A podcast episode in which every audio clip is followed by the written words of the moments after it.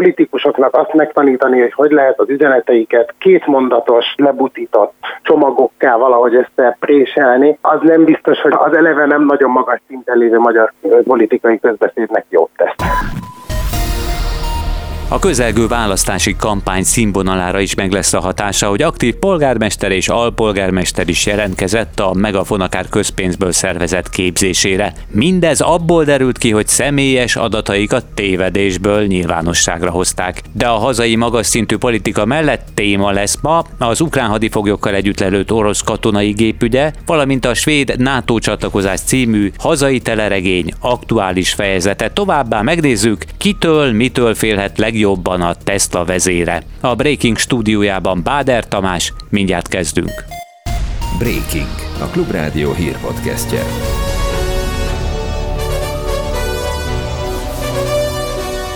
A végső visszaszámláláson talán már túl is vagyunk, akár svéd, akár magyar szemszögből nézzük, de egy lépéssel mégis közelebb járunk a NATO további bővítéséhez. Ma, vagyis csütörtökön dél körül derült ki, hogy néhány nap gondolkodás után, de elfogadta Orbán Viktor meghívását a svéd miniszterelnök.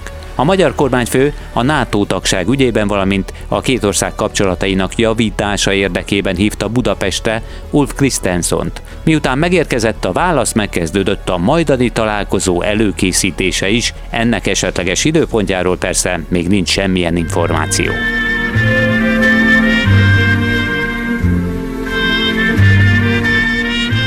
A törökök váratlanul gyors kiszállása után a svéd-magyar koprodukcióban készülő szappanopera friss epizódjából kiderül, hogy itthon a Fideszes házelnök nem akar rendkívüli parlamentülést a svéd NATO tagság ratifikációjához. Valakinek utolsónak is kell lennie, így kommentálta a jelenlegi helyzetet az Indexnek Kövér László. Ha nem is támogatja, köteles lesz összehívni a rendkívüli ülést. A Fideszes házelnök ebben bízik, az MSP frakcióvezető helyettese. Harangozó Tamás azt mondta, ők február 5-én már napirendre vennék a témát. Most ezekben a napokban, órákban gyűlik ez a 40 aláírás. A hétfői napra reményeink szerint, az ígéretek szerint minden frakció a kellő számú aláírást összegyűjti, ezt benyújtjuk, és mi február 5-e hétfőn szeretnénk, hogyha a parlament összeülne. Törökország amerikai érdekből szavazhatta meg Svédország NATO csatlakozását, ami nap így értesült a Reuters. A Fehérház egy nappal a ratifikáció után levelet írt az amerikai kongresszusnak, kérve támogassák az F-16-os vadászgépek eladását, amire már két és fél éve vár az ankarai vezetés. Pénzváltó Nikolett Törökország szakértő szerint ezzel mindkét fél elérte, amit akart, ugyanakkor a folyamatot még így is bármikor megakaszthatják hivatalosan nincs még előrelépés az F-16-os kérdésben. Még hogyha át is megy a kongresszuson, mire ezek a gépek megérkeznek Törökországba, már ha megszavaz az amerikai kongresszus, hiszen tekintetben még azért a szakértők jelentős része bizonytalan, akkor is bármilyen ponton megakaszthatják ezt az akciót. Лянь, прямо на вас! Ezen a felvételen csak hallható, a képeken a távolban látható az ukrán hadifoglyokat szállító orosz repülő földbecsapódása. A gépet tévedésből lőtték levélhetően az ukránok, de a történtek miatt Moszkvát okolják. A személyzet hat tagja, 65 ukrán hadifogoly és három kísérő orosz katona volt a fedélzeten, senki nem élte túl az utasokat éppen fogolycserére vitték volna. A klubrádiónak nyilatkozó szakértő szerint pontosan nem tudni, mi történhetett, persze mindkét fél a másikat okolja, de ezeket a forgatókönyveket Bendarzsevszki Anton azonnal kizárná. Amit mindenképpen kizárnék, az az, amit mindkét fél állít. Oroszország azzal vádolja Ukrajnát, hogy tudtak arról, hogy ez egy hadifoglyokat szállító repülőgép, szándékosan lőtték le, hogy ezzel az oroszokat vádolják meg, de ugyanúgy nem tartom valószínűnek azt az ukrán állítás sem, hogy az oroszok megrendezték volna, és ezzel iktatták ki az ukrán katonákat.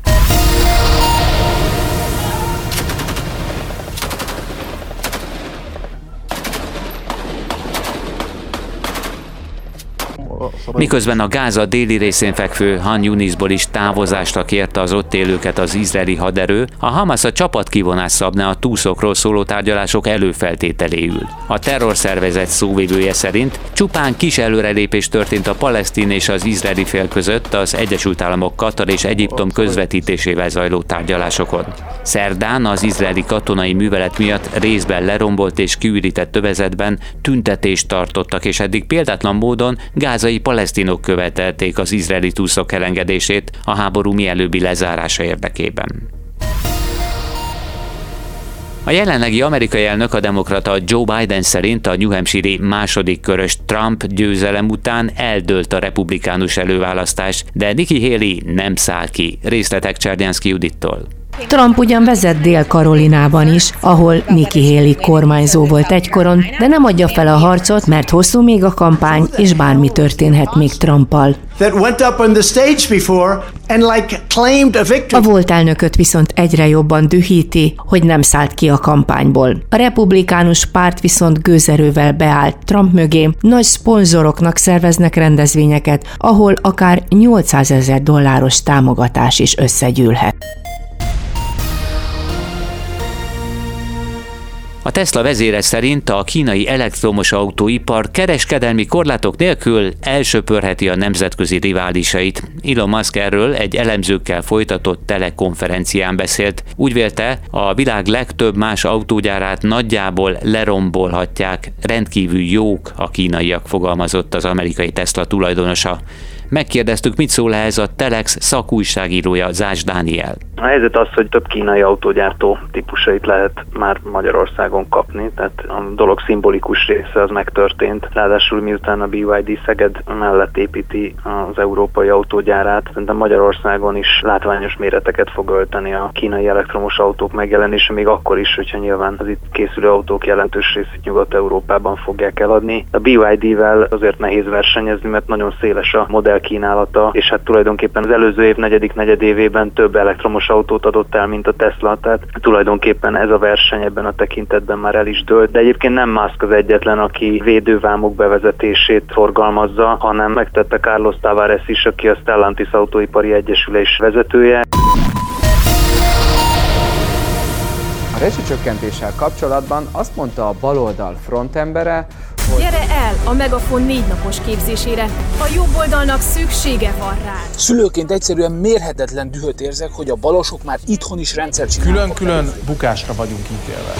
Össze kell tehát fognunk, és meg kell szervezni magunkat. Már pedig szervezik, és most véletlenül ki is derült, hogy aktív polgármester, alpolgármester, számos önkormányzati képviselő jelentkezett is a kormánypropagandára szolgáló megafon akár közpénzből szervezett képzéseire, még az idei választási kampány előtt. A Republikon Intézet vezető elemzője, Ransburg Zoltán szerint ennek a kampány színvonalára is meg lesz majd a hatása probléma attól áll fönn, hogy kampányidőszakban a kormányzó párt politikusainak szóló ilyen felkészítést tart egy olyan központ, amelyik jó eséllyel közpénzből is működik. A másik pedig, hogy a Megafon központ maga nem kifejezetten a cizellált politikai üzenetekről ismert. Politikusoknak azt megtanítani, hogy hogy lehet az üzeneteiket kétmondatos, lebutított csomagokká valahogy összepréselni, az nem biztos, hogy az eleve nem nagyon magas szinten lévő magyar politikai közbeszéd egészségnek jót tesz.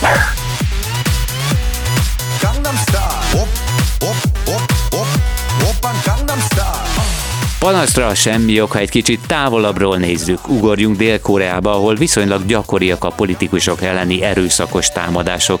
Így ott talán nem is akkora hír, hogy egy ökölnyi kővel a nyílt utcán vágták fejbe a kormányzó népi erőpárt egyik képviselőjét. Az eset a délszőuli Gangman negyedben történt. Egy gyalogos lépett a képviselőasszonyhoz, majd megkérdezte ő-e az a törvényhozó, majd igenlő válasza hallatán kővel tarkón is vágta.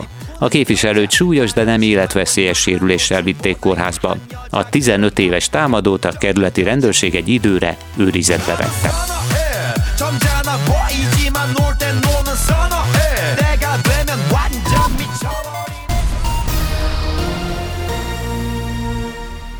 Pénteken főleg keleten lehet több órás napsütés, napközben nyugat felől fokozatosan beborul. Előbb nyugaton, aztán a Dunán innen is egyre több felé várható majd csapadék. A szél is erős maradhat legalábbis helyenként. A maximumok 5 és 10 fok között alakulnak napközben. Ez volt a Breaking. Munkatársaim Kemény Dániel, Nemes Dávid és Horváth Ádám nevében is köszönöm figyelmüket, Báder Tamást hallották. Legközelebb pénteken délután a szokott helyeken és a szokott időben keressék a Breakinget.